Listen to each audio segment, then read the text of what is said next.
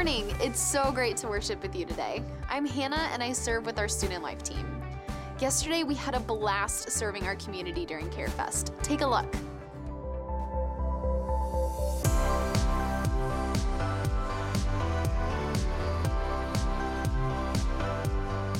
We are packaging 10,152 meals for those who need it the most right now.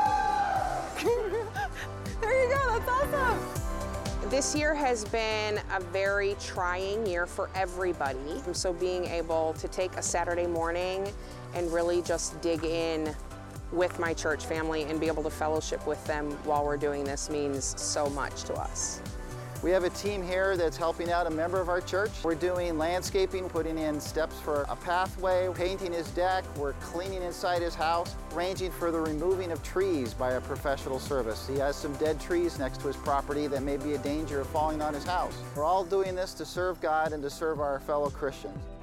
Nos ayuda a, a ver la necesidad que hay en la comunidad y poder um, trabajar por medio de la los dones que Dios nos ha dado, nuestra habilidad es hacer roofing.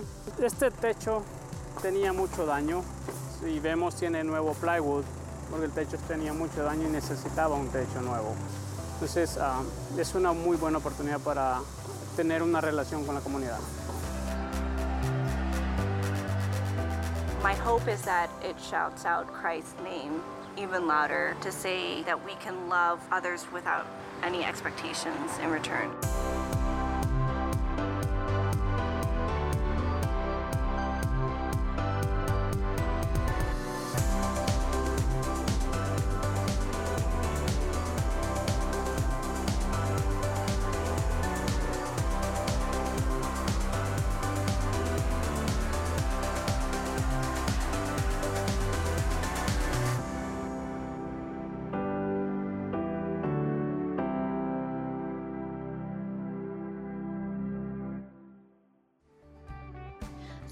So much for coming out yesterday and serving your neighbors. If you weren't able to make it, there are many more opportunities to serve with your church. One of our biggest volunteer opportunities is with our different ministry teams. Whether it's giving a warm welcome to those here for their first time with our front door ministry team, being a part of projecting our music and teaching to the room and our online attenders with our tech team, or serving alongside me, developing our kids and students into leaders of their generation. There's a team for you. You were made for this. You can go online and find a team that matches with your skills and giftings to get connected where you'll love serving. Part of why we can make these big community impacts is through your generosity. It's amazing to be a part of a church that reinvests 30% of our tithes and offerings into our local and global outreach efforts. If you're able, would you take a moment right now to prayerfully consider giving or setting up a recurring gift to support ministry through Wheaton Bible? You can easily do this by visiting our website, wheatonbible.org/give, or mailing a check to the church office. Thank you for being a partner in ministry here. That's all for today. Thanks so much for spending part of your weekend with us. We hope you have an amazing week.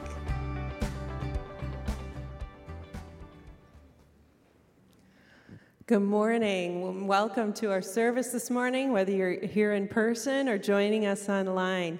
Today we start our new sermon series, Invincible Church. And today we're talking about how the church can bring hope to the world through Jesus Christ. One of the ways that Wheaton Bible does that, as Hannah mentioned earlier, is that we support over 90 missionaries all around the world. And if you're a missionary joining us online today, a hearty welcome to you, and we're so glad you're with us through this live streaming season as we do this. Uh, we're blessed to have two of our missionaries with us in person today, and so we get to hear from them. Let's welcome Greg and Faith Hurst.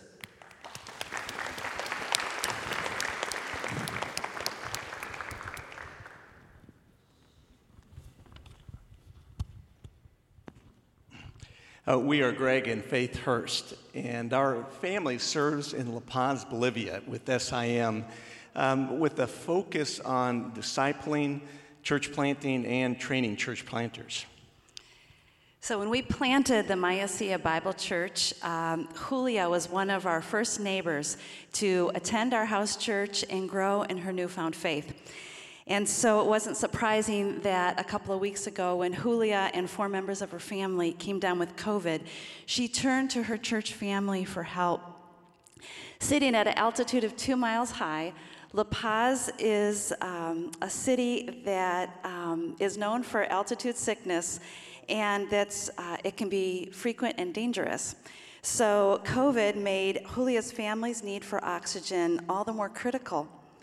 Her family prayed to God to deliver them, as not only their oxygen levels dropped, but finding a tank became all the more difficult in a city where the healthcare system has all but collapsed. Julia put her hope in Jesus as her prayers echoed the words found in Job 33 4. The Spirit of God has made me, and the breath of the Almighty gives me life. God gave Julia hope and did so through four members of the church as they went through great lengths, great distance, and through a number of obstacles to provide, uh, to find and fill a tank for Julia's fam- Julia's family. So while oxygen tanks still remain an urgent need in our city of La Paz, Bolivia's true hope is the one who not only sustains our life here on earth, but who we will meet face to face when we take our final breath the Lord Jesus Christ.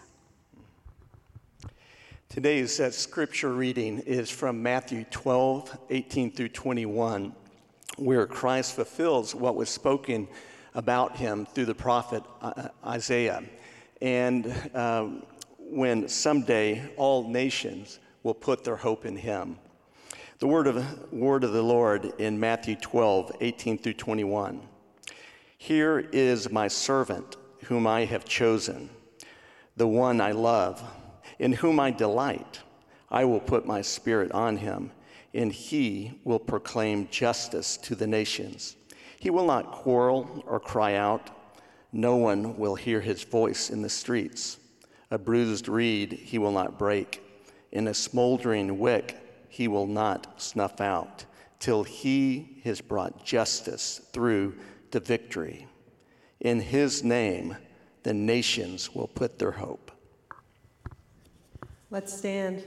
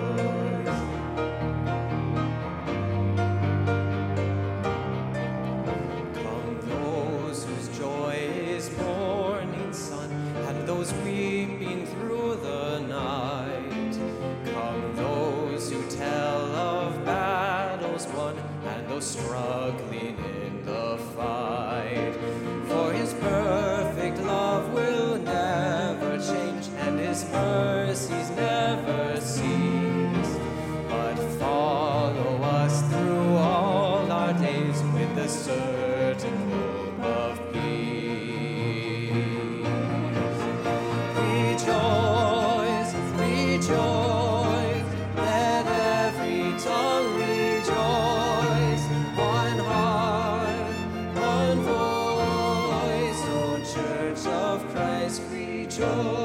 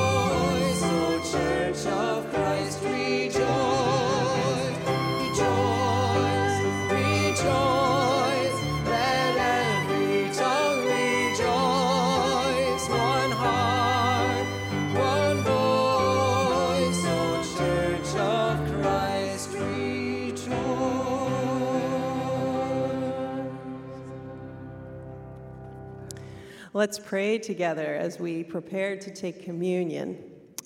Father, we confess with our lips, as we just sang in the song before, the blessedness of taking refuge in you.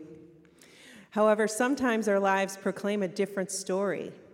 We sing the wonders of your love, but in our hearts we grumble and complain about your perfect law, under whose wise counsel we chafe.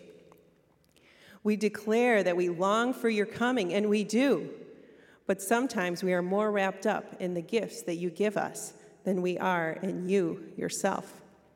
Instead of rejoicing in the heritage you have given us and humbly resting in your wisdom in the trials into which you bring us, we are constantly concerned about the present and fearful for the future.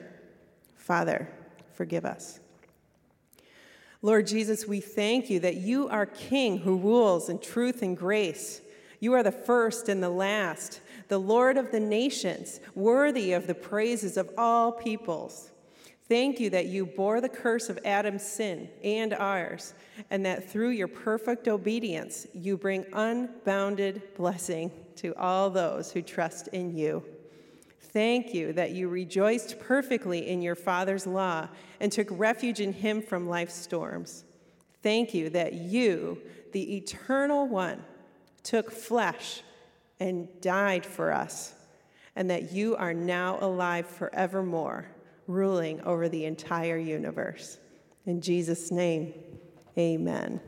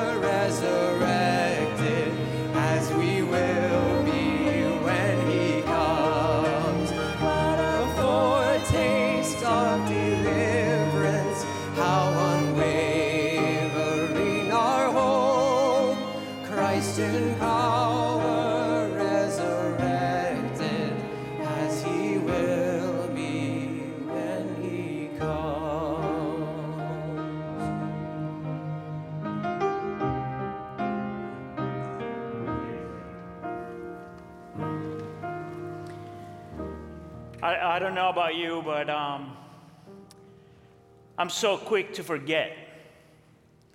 I promise things and I forget that I promised those things. I say things and then I, I act like, I, like if I never said what I just said that I was gonna do as my wife. I, I just forget. I'm so quick to forget. Such a hard thing for me to remember. Part of the thing that brings me consolation every time I see the reality of my heart is that the Bible is full of people that would always forget. That's part of the reason that you find so many verses in the Bible in which God calls his people to remember.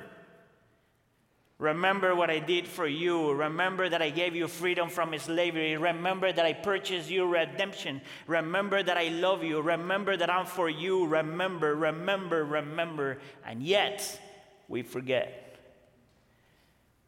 That's part of our fallen nature. That's part of what it means to be a sinner. We forget. And we forget that God is for us and God is with us, and we forget that Jesus did it all. I think that we can afford to forget almost anything in life except that. You can forget your name one day, but never forget that Jesus is for you. I think I shared this at one point before, but um, I think it was J.I. Packer's uh, wife when she was passing away. Um, she was sick as she was losing her memory. And one of her fears was that she, she was afraid that one day she was going to get to the point in which she will not remember Jesus. But this is what her husband told her, Don't worry if you forget about Jesus. Just remember that Jesus would never forget about you. See, God, we, I pray that the Lord keep us from forgetting Jesus. But we know that even if we forget Him, He will never forget us. And this is part of the reason why we celebrate communion. That's why the word remember is such an important word when, it, when we celebrate communion. This is what uh, 1 Corinthians chapter 11 says. Um, that in the night that the Lord was betrayed, he took the bread and after he given thanks, he broke it and said, This is my body which is for you. Do this in remembrance of me. And then later on, when he takes the cup, he says, The cup is the new covenant in my blood, meaning that he will never forget you. Whenever you drink it, it's in remembrance of me. Remember. Remember that he is for you. Remember that He loves you. And remember that He will never forget you. Amen? If you are a Christian, if you have placed your faith in Jesus Christ, I want to invite you to participate. If you're here, please, I'm going to ask you to uh, take the, the first uh, layer of your cup. If you're at home, please get ready, grab your cup uh, we're going to participate first with the bread. Now, this thing is super hard. Please don't spill it. Let me read the text again. I can still hear you going, so I'm going to wait for you.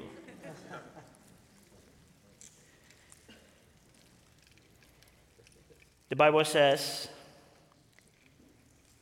This is my body, which is for you. Do this in remembrance of me. You may take the bread.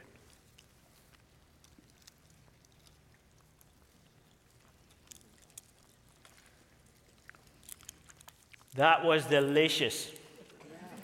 Much better than the one we used before. Now, please take the second uh, layer for your juice. If you're at home, please now get your juice ready or your wine. Nobody's watching.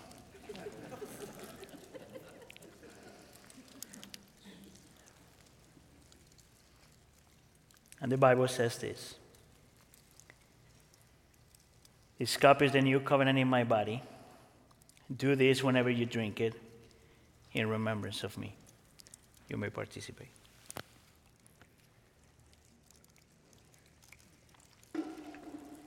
Lord, we thank you that just as these elements enter into our system, just as these elements enter into our body,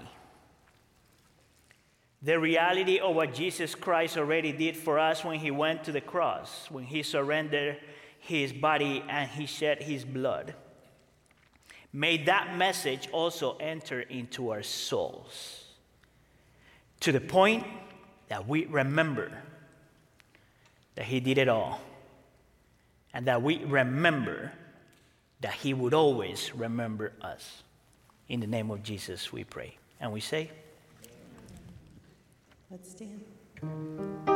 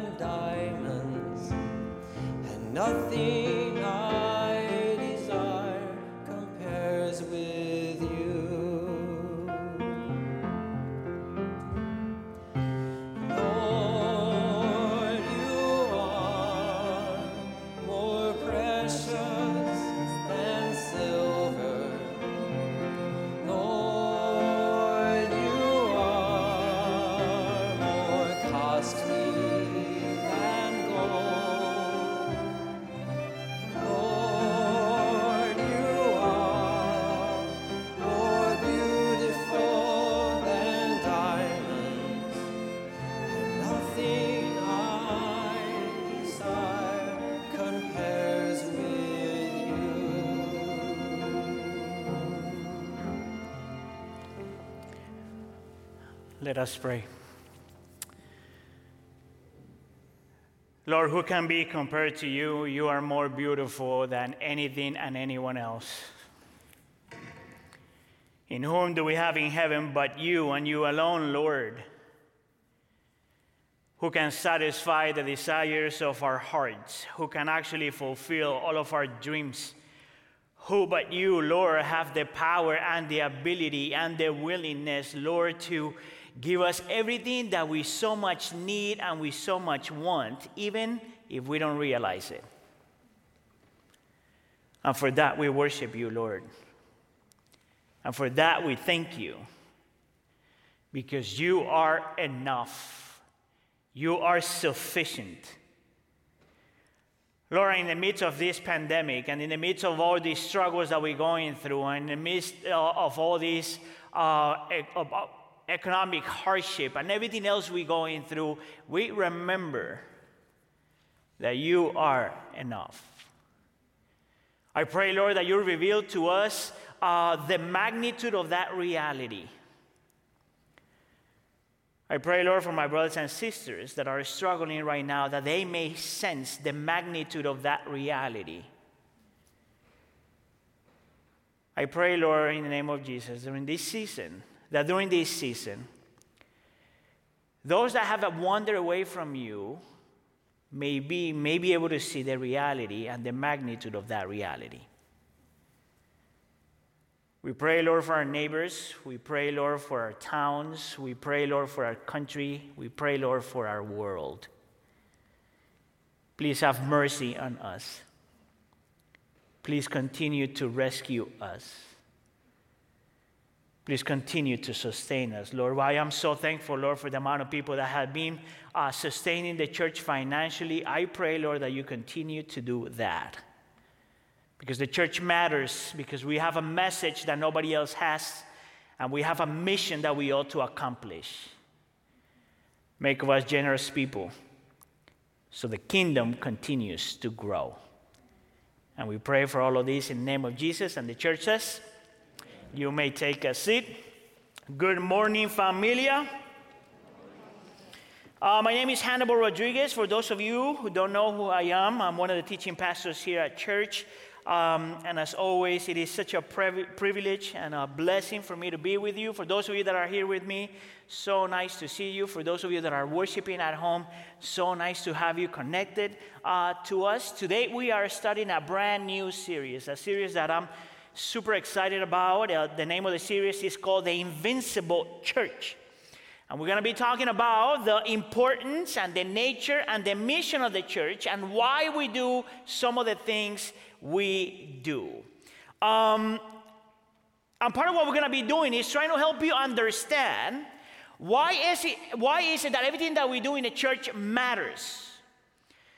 And I want to argue that this is the reason why, as Christians, and this is a common phrase, as Christians, we believe that um, the church is the hope of the world. That the church is not just a religious institution, that the church is not just a group of people gathering together and smelling good and looking good on Sundays. I want to argue that there's, the church is so important that Christians, rightly so, calls the church the hope of the world. Now, my intention today, it's almost like an introduction to the entire preaching series. It's going to be about two months. Um, and I want to explain why is it that we as Christians should view the church as the hope of the world. And for that, we're going to be looking into uh, the text of Matthew chapter 16. We're going to be reading from verses 13 to 20, Matthew 16, verses 13 to 20. So you could please stand once again for the reading of God's word. We're going to do this as a sign of reverence to God and His word. I know that we asked you to stand up a bunch of times, but it's okay. It's healthy for you. Matthew chapter 16, verses 13 to 20. And this is the word of the Lord. When Jesus came to the region of Caesarea Philippi, he asked his disciples, Who do people say the Son of Man is? They replied, Some say John the Baptist, others say Elijah, and still others Jeremiah or one of the prophets. Verse 15.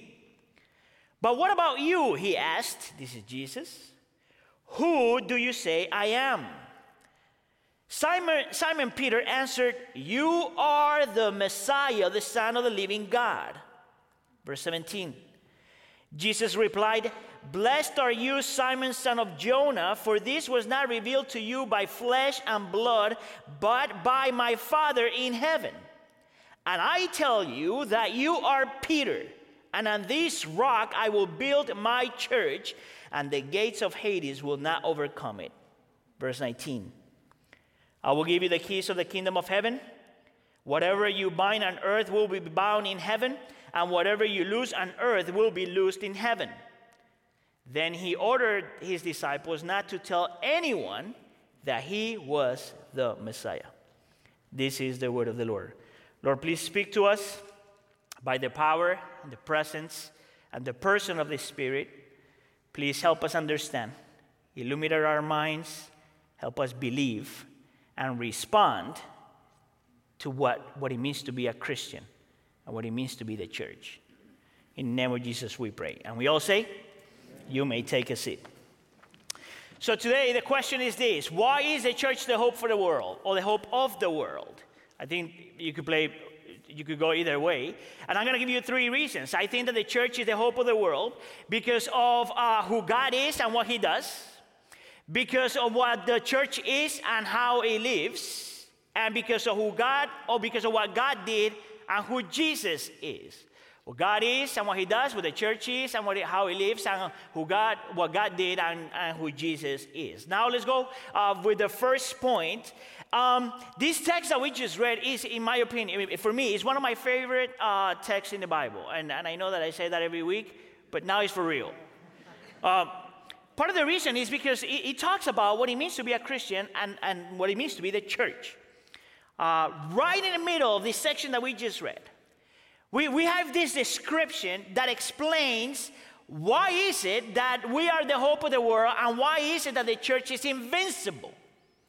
Why is it that the church is the organization, if you will, the group of people, the movement that is indestructible and is imperishable? There is no other movement in the history of the world like this. There are no other group of people that actually can claim this. There is no other group of believers in something that can actually say this. But the Church of Jesus Christ, we can say it because of this. Verse 18. And he says, um, verse 18. And says, And I tell you that you are Peter, and on this rock I will build my church, and the gates of Hades will not overcome it. Uh, chapter 16, verse 18. This is a well known verse for in Christian history, but also it's a kind of a controversial uh, text. Because there are a group of people and some religions that have a different interpretation about what this text says.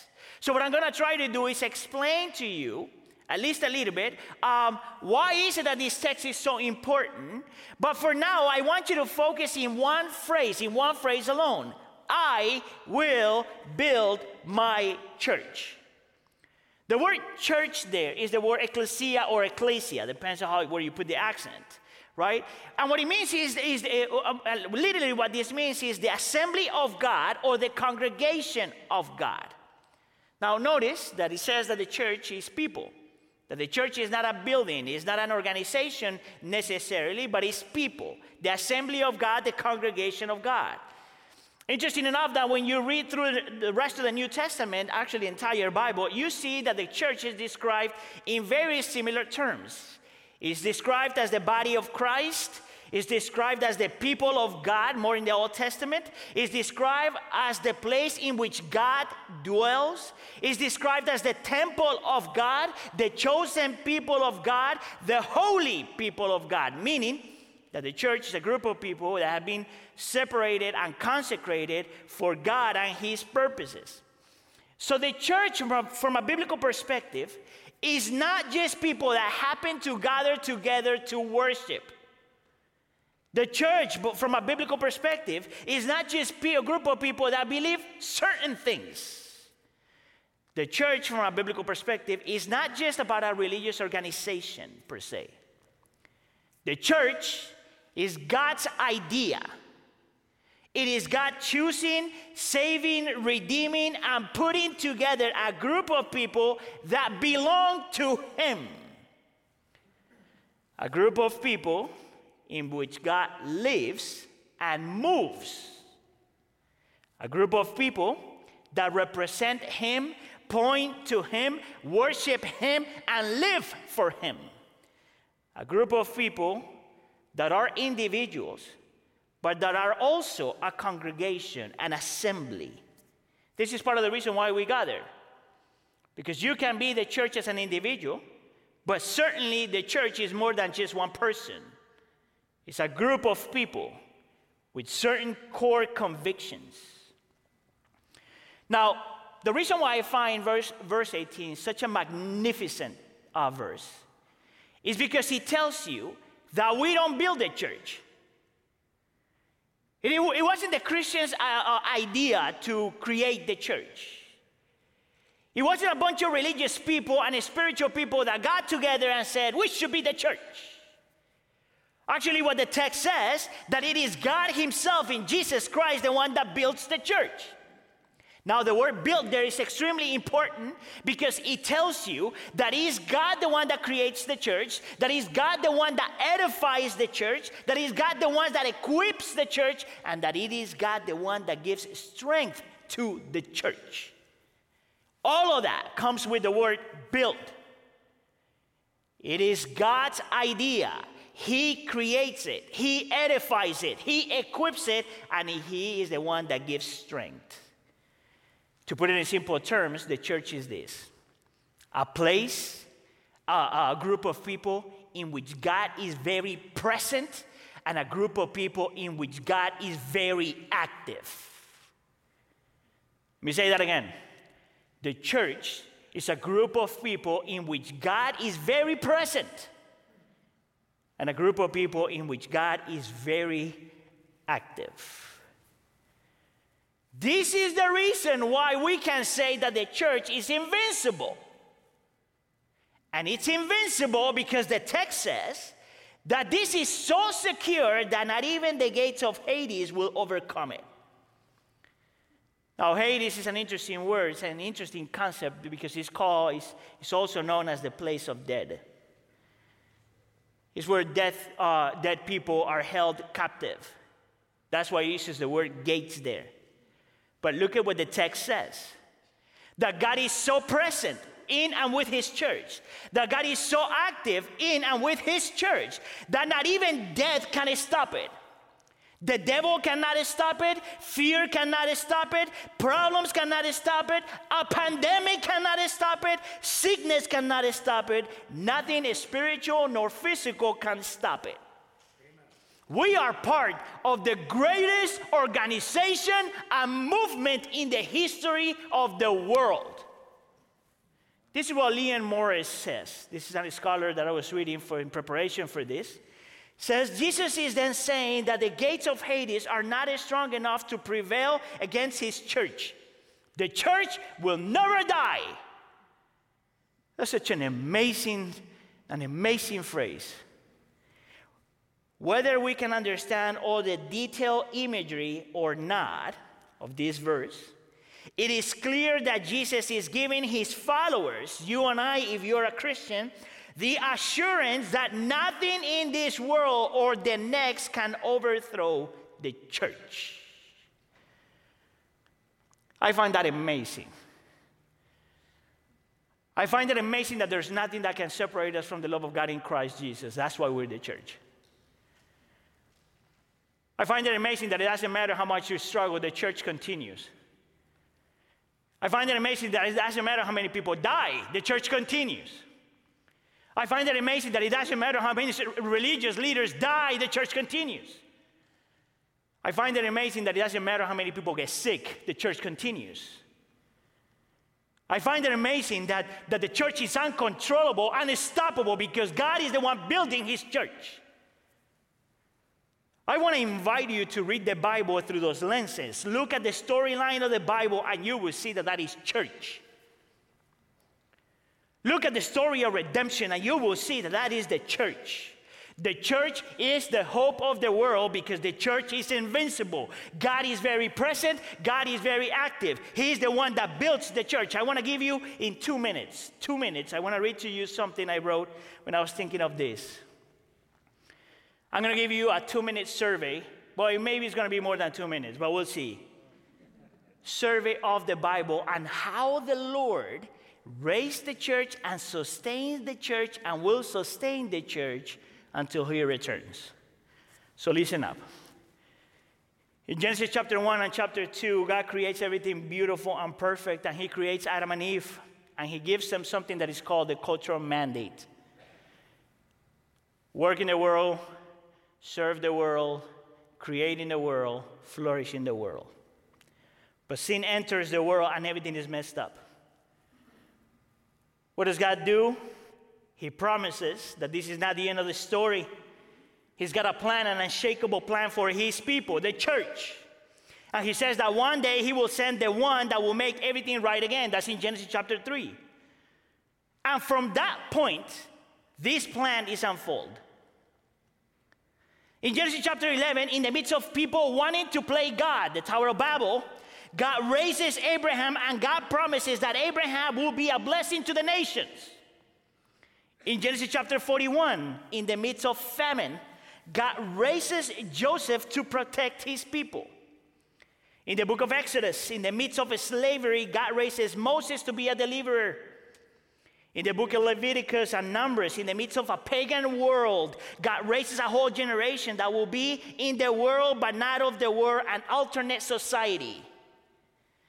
In the book of Deuteronomy and Joshua, in the midst of rebellion, in, in the midst of the rebellion of God's people, he raises Joshua, a man that trusted the promises of God and the presence of God. I will be with you. Be courageous. In the book of Judges, in the midst of the stubbornness of God's people, God raises one leader after another to bring people back to Him. In the book of Ruth, in the midst of desperation, God raises a woman as an example of radical love and commitment. Later on, we find her in Jesus' genealogy. In the book of 1st and 2nd Samuel, in the midst of chaos, God raises up a king after his own heart, King David. In the books of 1st and 2nd Kings, in the midst of uncertainty, God raises Solomon as the king of wisdom. In the book of 1st and 2nd Chronicles, in the midst of poor leadership, God raises time and time again faithful kings. In the book of in the books of Ezra and Nehemiah, in the midst of destruction, God raises a prophet and a leader that will be courageous and faithful. In the book of Esther, in the midst of persecution, God raises a queen that, w- that will be willing to die for the sake of her people. Now, I'm not going to mention any of the prophets because the prophets are part of the story that I already mentioned. How about if we jump into the New Testament? And then we find in the four Gospels, in the midst of God's silence, because he had stopped speaking to his people, we find the one that was promised in the book of Genesis, in Genesis chapter 3. Jesus, the blessing of Abraham, the better Joseph, the better Moses, the better Joshua, the descendant of Ruth, the greater David, and the greatest Solomon, the King of Kings. The one that was that, the one that promised that he would always be with his church until the end of the world. The one that rose an army of 12 broken men that would transform the world with one message, the message of the gospel. The 12 that started the church in the New Testament. The church empowered by the Spirit, says the book of Acts. The church that believes that justification is by faith alone. That's the book of Romans and Galatians. The church that believes that in the resurrection and the power of the, the Spirit. That will be the book of Corinthians. The church believed in the unity of believers. That's the book of Ephesians. A church that will believe in the power of joy. That's Philippians. The church that will believe that dying to oneself and living for Christ is the best thing to do, that will be Colossians. The church that believes in the second coming of Jesus, Thessalonians. The church that believes in the importance of godly leaders, Timothy and Titus. The church that believes that Jesus is better than anything and everything else, that's the book of Hebrews. The church that believes that believers are separated for holy purposes, that's First Peter. The church that believes that holiness matters, that's First John. The church that believes that Jesus will one day return again, and, he, and, will, and we will weep no more, and that there will be completely destroyed, and we will have the new heavens and the new earth, and there will be no more division, struggle, pain, suffering, and pandemic. Book of Revelations. If you are a Christian, if you are a believer, you are part of the greatest movement in the history of the world. If you are a Christian, the church is unstoppable. We live according to that. We don't get to modify our Christianity the way we want to. We modify ourselves to what Christianity demands.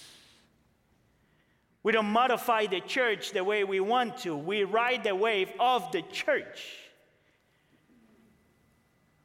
We don't get to visit the church and be part of the church whenever we want to. We are part of the greatest movement in the history of the world.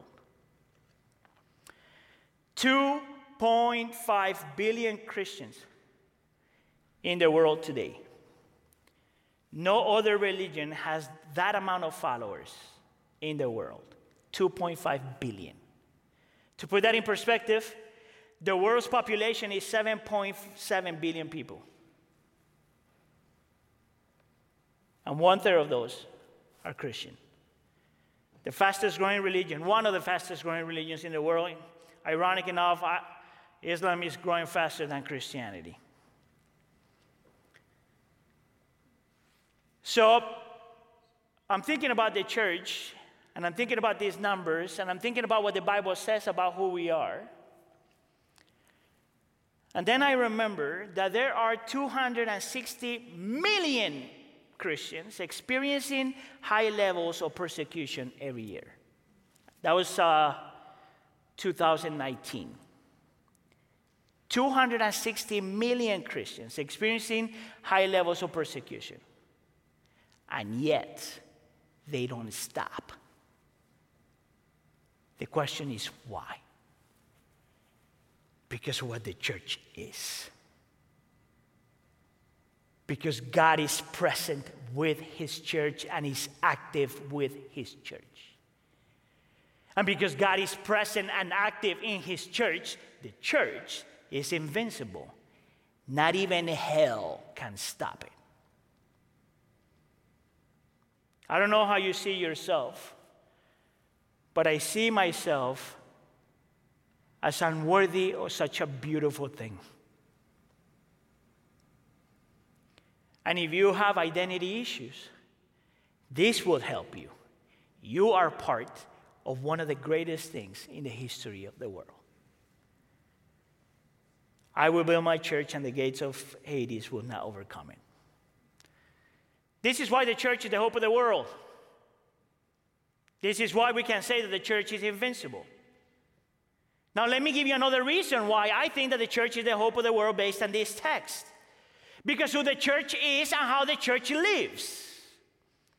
Now, um, what I want you to see that here is that Christianity is actually very different to everything else simply because of what we believe.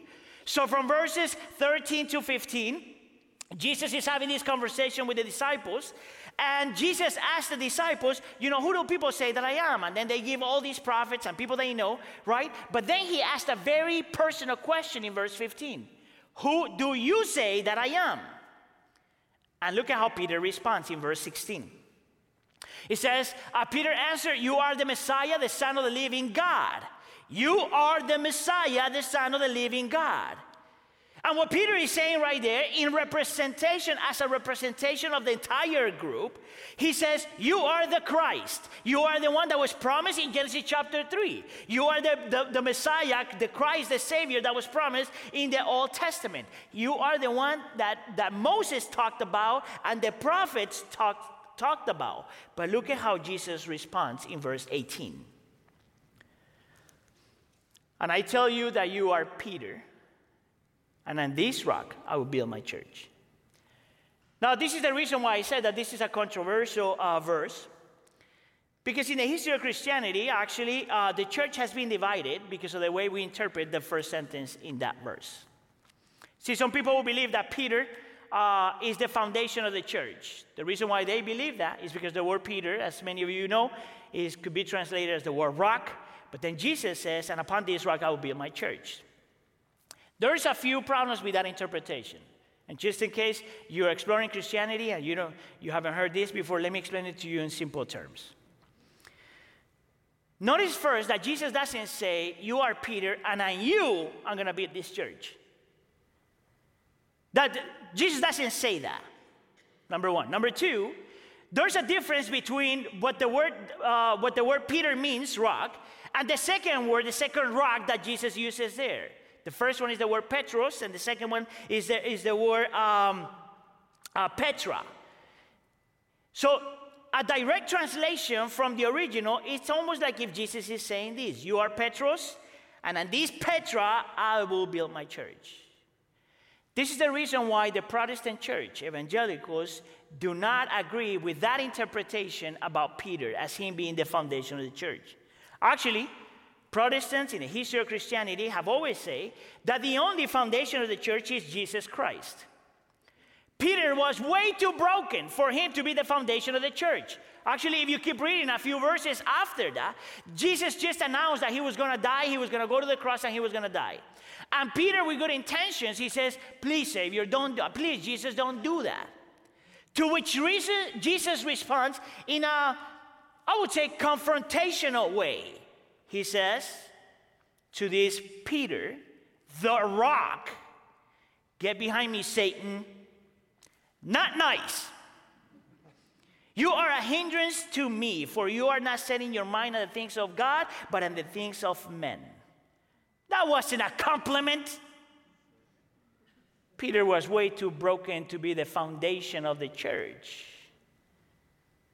That's why Christians Protestant Christians believe that Jesus is the foundation of the church because he is the chief cornerstone, according to Ephesians chapter 1. He is the rock and the foundation of our faith. So, what is it that Jesus was saying to Peter there?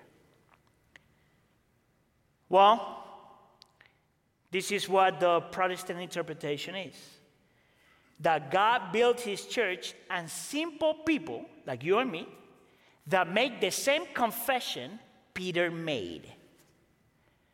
The church is built in the midst of broken people like you and me that believe that Jesus is the Son of God, that He is the Messiah, when we believe that He came, lived, and resurrected for us and on our behalf. That is the message of the church. Not the most spiritual people get this, not the ones that are more effective and driven and charismatic.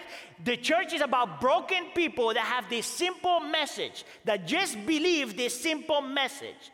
Jesus is who he says he is. That he lived, died, and resurrected on our behalf. This is part of the reason why, when you read the New Testament, you realize that the only thing the Bible requires of people to become Christians is to believe and repent. You know, just in case you're struggling with that, confession is part of believing. The only thing the Bible requires for anybody to become a Christian is to believe and repent. And if you believe and repent, then you get baptized.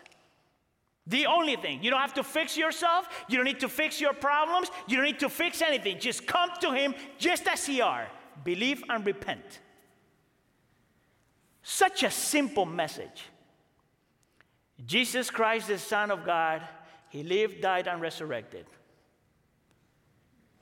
Believe. Such a simple message, and yet is the most powerful message. So and so powerful that verse 19 says that is the key of the kingdom. It is what dictates who goes to heaven and who doesn't. Look at verse 19 with me. Oh, sorry. I will give you the keys of the kingdom of heaven. Whoever, uh, whatever you bind on earth will be bound in heaven, and whatever you loose on earth will be uh, loosed in heaven. The word key right there is a metaphor. It's simply saying that the message of the gospel, Jesus' life, death, and resurrection, that message of the gospel is so and so powerful that whenever we proclaim it, either people accept it and the doors of heaven is open to them, or they reject it and the gates uh, and the doors of heaven are closed to them. It's, it's as simple as that. We have the most powerful message there is. It is the message of the gospel, in which by Jesus' life, death, and resurrection, the broken find healing, the desperate find peace, the, the, the one that weeping find joy, the one that is hopeless find hope, the ones that are in slavery find freedom, because the gospel rescues and transforms. Let me go back to the 260 million people that are being persecution, persecuted because of their, their faith. Why is it that these people continue to preach the gospel? I tell you what, what it'll be easier that you don't preach the gospel. Because the gospel might be offensive. Actually, the gospel is offensive because it says that you're so broken that you needed a savior. You are so limited that he needed to save you. That's why the gospel is offensive, but yet it's offensive and yet beautiful. If you're a Christian, that is the message that transformed your life. That is the message that certainly transformed my life. Why would we hold it? We have the most amazing thing called the church, and we have the most amazing message called the gospel. I was remembering this week uh, in an interview that someone did to Martyn Lloyd-Jones, he says, How come you became a pastor? And his answer is so simple I just had a message that I needed to share. That's it.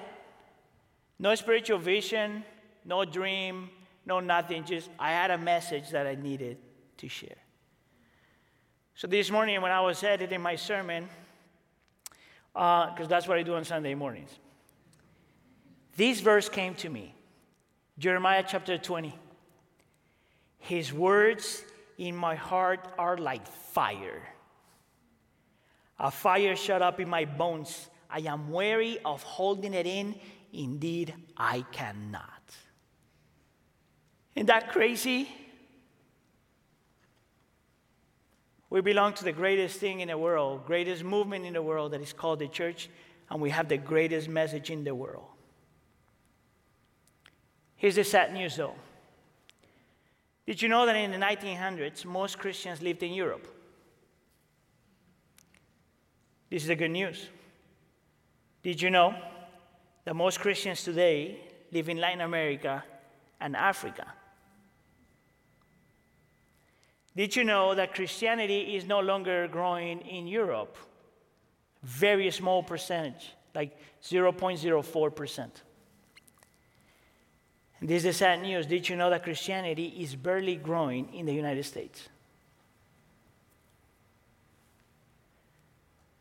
Did you know that the regions of the world in which the church is exploding are in the places in which people have more needs?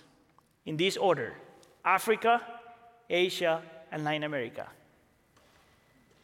50 of the most persecuted church, uh, churches in the world are found in those places.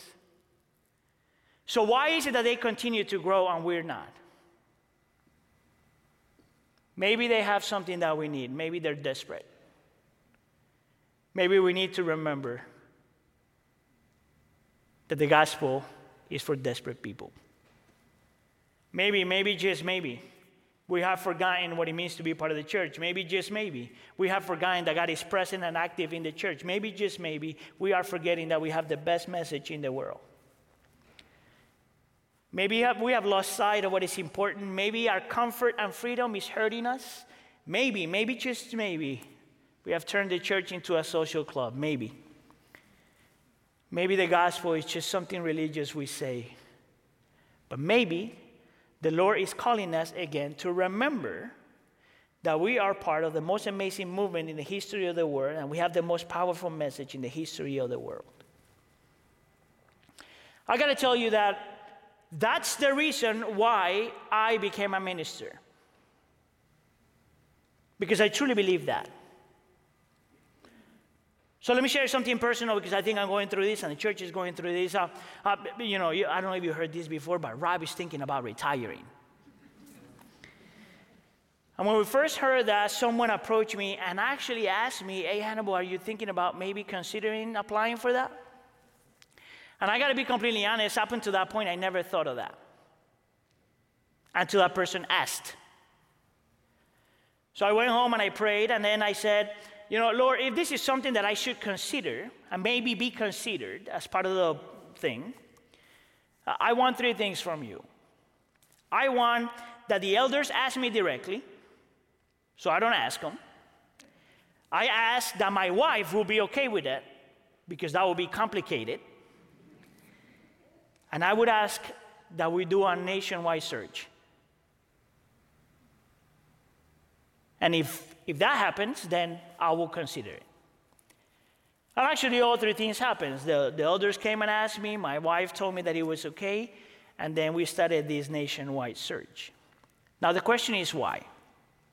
Well, I, I want to think that I live by two principles. Number one, one of the key verses for me in ministry is this Jeremiah chapter 45, verse 5. If you are in a position of leadership, I think that this should be your verse. Should you then seek great things for yourself? Do not seek them. I don't need a position. I don't need a title. I don't need greatness. I am great because I have Jesus as my Lord and Savior. That's my identity. I don't need nothing else. But the second reality and why that was my approach is because I believe in the importance of the church and the message we proclaim. And my commitment to the church is not toward a title, it's toward the church because of who we are and what we proclaim. So, whatever the Lord has for me is okay. I ain't going anywhere. Unless the next pastor makes my life impossible, and I gotta tell you, I already had enough with Rob.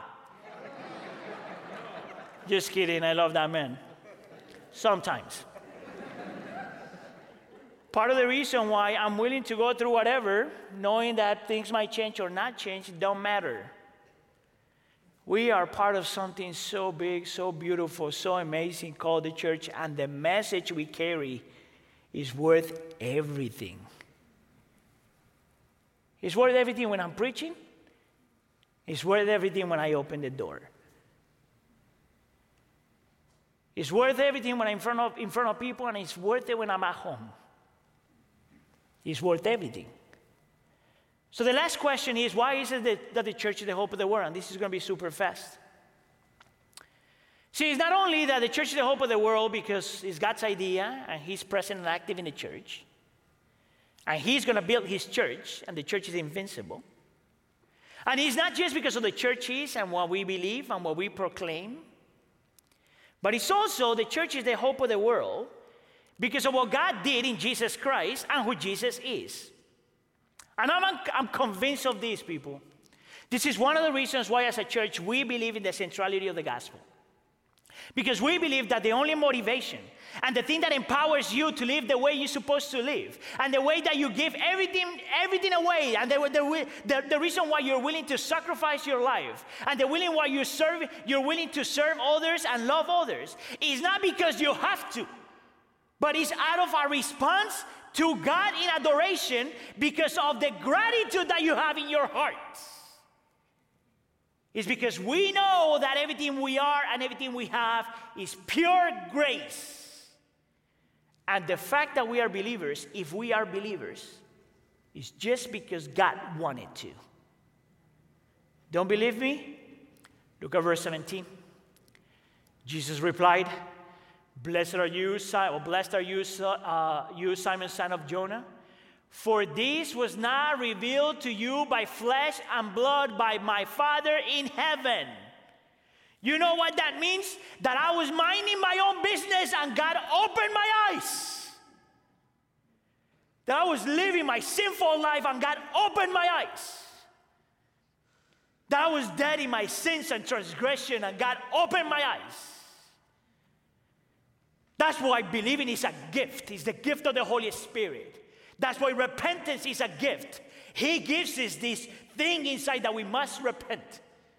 The reason why the church is the church is because God is gracious and good.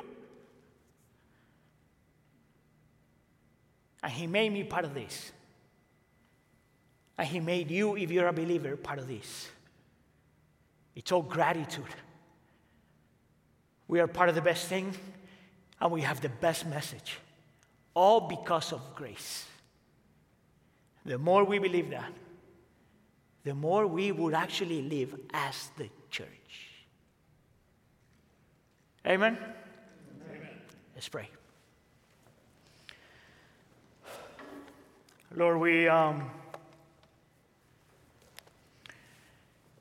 Lord, as much as I want to think as this as some sort of inspirational message, I feel, Lord, that this is a call to repentance. This might not apply to everyone in this room. I might not apply to everyone that is listening at home, but Lord, please forgive us.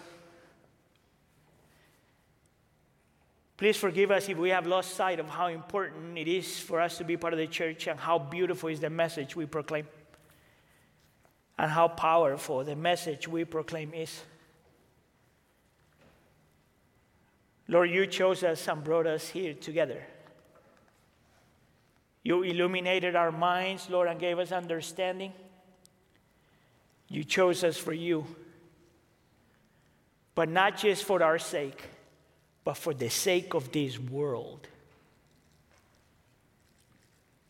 Please, Lord, shake us in such a way that we live according to what we know that you are building your church and that not even hell can hold it back.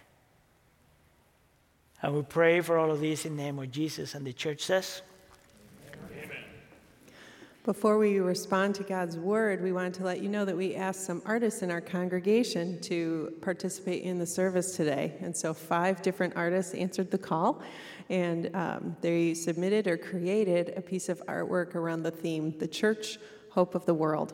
So we hope those inspire you as we prepare to sing together. You'll see those on the screen. Let's stand.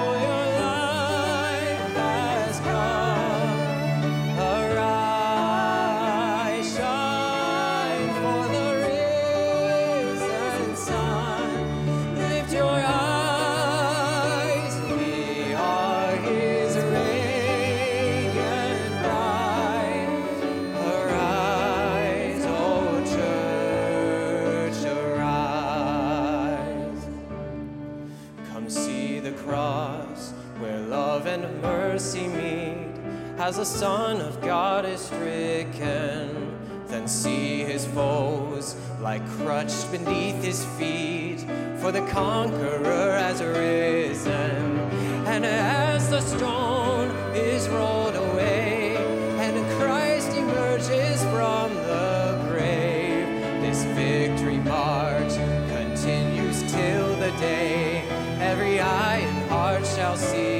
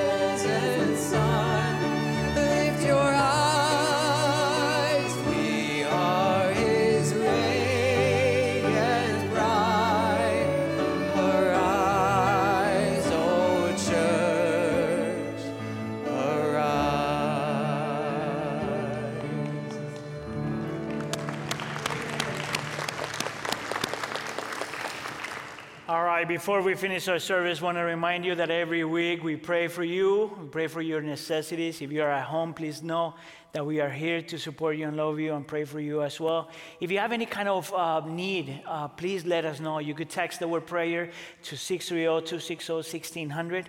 I could guarantee you that someone is going to be praying for you this week. Now, before we finish, I, I want to pray over you the blessing that we find in Numbers chapter 6. This is a blessing that only the church has, and it's a secure blessing in Jesus Christ. May the Lord bless you and keep you. May the Lord make his face shine on you and be gracious to you. May the Lord turn his face to you and give you peace. And the church says, Thanks for coming. We love you. Church, you are sent.